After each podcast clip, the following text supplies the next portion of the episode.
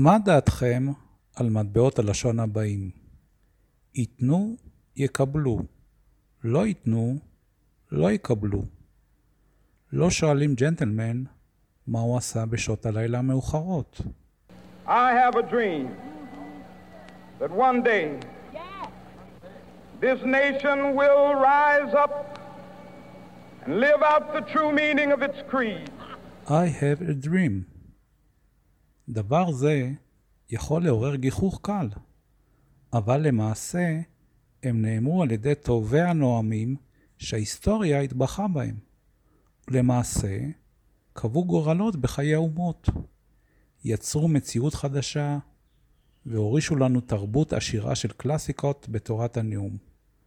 כך לדוגמה, ברק אובמה, נשיא ארצות הברית לשעבר, טבע את מטבע הלשון Yes we can בקמפיין הבחירות של המפלגה הדמוקרטית בשנת 2008, כתקווה לאזרחים בארצות הברית שגם בן מיעוטים יכול להיבחר לאזרח מספר אחת באם הדמוקרטיות.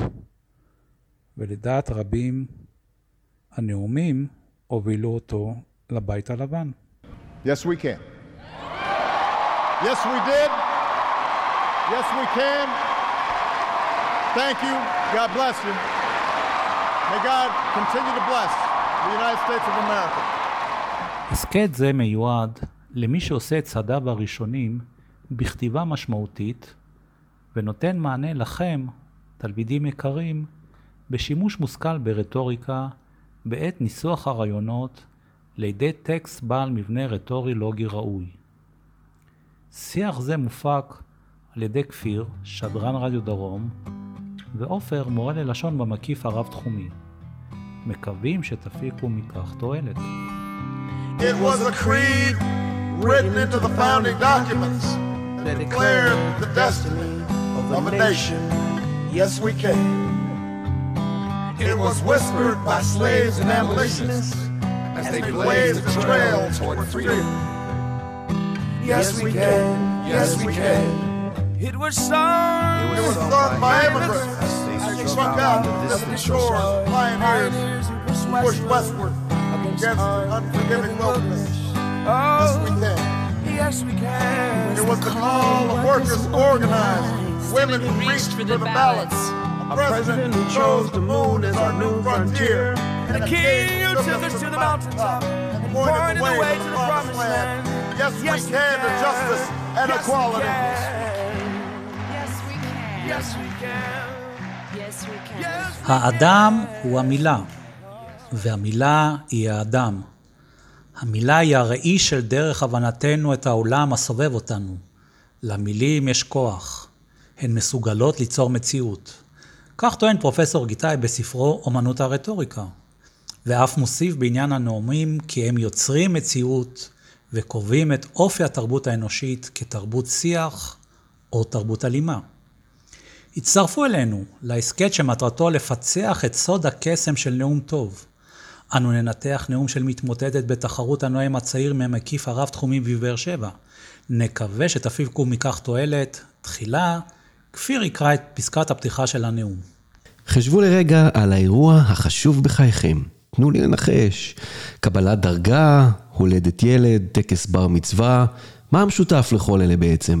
לרוב תידרשו לכתוב דבר מה ההולם את גודל המעמד. בוודאי השקעתם מחשבה, בחרתם מילים, הגעתם לתובנות ועברתם תהליך דומה לזה שעברתי בכתיבת נאומי זה. כתיבתכם ככל הנראה תועדה על ידי האנשים היקרים לכם ונצרבה בזיכרון.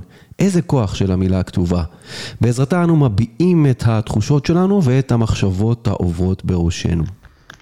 פסקת הפתיחה מציעה את הרכיב הראשון בתחום הרטוריקה, שהינו האתוס. הנואם יאתר יסודות שיח משותפים עם הקהל, ובכך ישדר אמינות. על פי אריסטו, זו בחינת הכשירות המוסרית, שנבחנת על ידי הקהל כבר בפתיחת הנאום בתוכן הנאמר. בפתיחה שלפנינו, באמצעות שימוש בגוף מדברים, נוצרת קרבה עם הקהל ומעין שותפות גורל בין הנואם לקהל. בכך בעצם מצליח הנואם לרתק את מאזיניו. וכעת נבחן את גוף הנאום. במהלך ההכנות לנאום הגעתי למספר תובנות דווקא לגבי כוחה החיובי של המילה. הראשונה על פי המקרא, העולם נברא ממילה. ויאמר אלוהים יהי אור ויהי אור. ומן הראוי שחברה שקיבלה את העולם מכוח המילה, תדע להבין ולהעריך את עוצמתה. בוודאי נתקלתם בצירוף מילים שנאמר על ידי דמות מפורסמת או מאדם היקר ללבכם. ומאותו רגע הנאמר הפך לאני מאמין שלכם. הרשו לי לצטט את דברי רונה רמון, זכרה לברכה, יד הגורל הכתה בי. אבל יש לי את הזכות לבחור איך אני קמה מתוך המשברים הגדולים שהחיים זימנו לי, ואני מחליטה אילו צלילים אני בוחרת להשמיע. בחירת המילים והמעשים של אישה מעוררת השראה זו, מלמדים אותנו את מהותה של בחירה. במקום לצלול ליגון ולכאב, בחרה רונה ליזום וליצור את קרן רמון, שעוסקת בקידום המצוינות והמדעים וממנה נהנים תלמידים בכל הארץ. פרופסור יוסי יסעור אה, בהרצאה בנושא קבלת החלטות טוען שבני אדם מטבעם יעדיפו להיות פסיביים בעת קבלת החלטות, ולראיה לכך אציג דוגמה מההוואי הבית ספרי. מי מכם ייגש למועד ב' כאשר ציונו במבחן הוא 60, 65, הרשו לי לנחש שרובנו נהיה פסיביים אה, ונסתפק בגזרת הגורל, אבל אני מקווה שבכל הקשור לכיבוד איש את רעהו והערכת המילה שבאה לידי ביטוי בעל פה ובכתב, החברה תשכיל להיות אקטיבית. אשתף אתכם בניסוי אקטיבי שערכתי עם חבריי. קיבלנו החלטה לשמור על לשון נקייה למשך מספר ימים.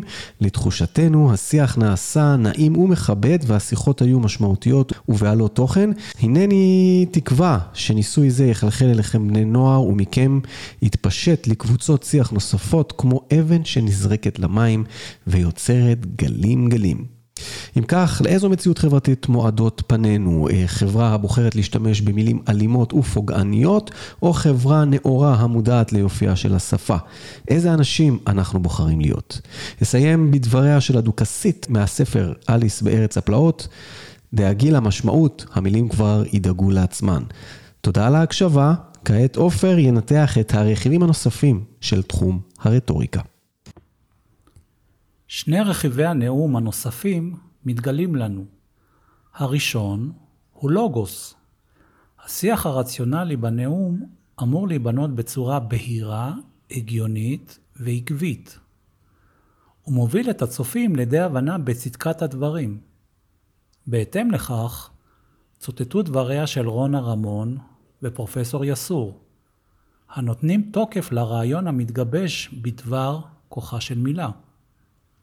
ופתוס, פנייה לחלק הרגשי של המאזינים או של הקוראים במטרה ליצור אהדה וחיבה. וזאת באמצעות פנייה ישירה לקהל וסיפור חוויות אישיות. כפי שהנואם שיתף אותנו בניסוי המעניין שהם ערכו ובו שמרו הלשון נקייה. על פי אריסטו, הרטוריקה כוללת את ההבנה כי המסר בלבד ללא היגיון הוא חסר בסיס ערכי ולכן קיימת סכנה להולכת שולל. כלומר, ההיגיון בלבד אינו מספיק לכבוש את לב המאזינים. על כן, הוא אמור להיות עטוף בקישוטים סגנוניים שיגיעו לקהל המאזינים. אם כן, רכיבים לנאום משכנע הם הנושא הנבחר, ההתייחסות לקהל ויכולת הנואם. והם אמורים להיות שזורים ובכך ליצור מחנה משותף עם קהל המאזינים.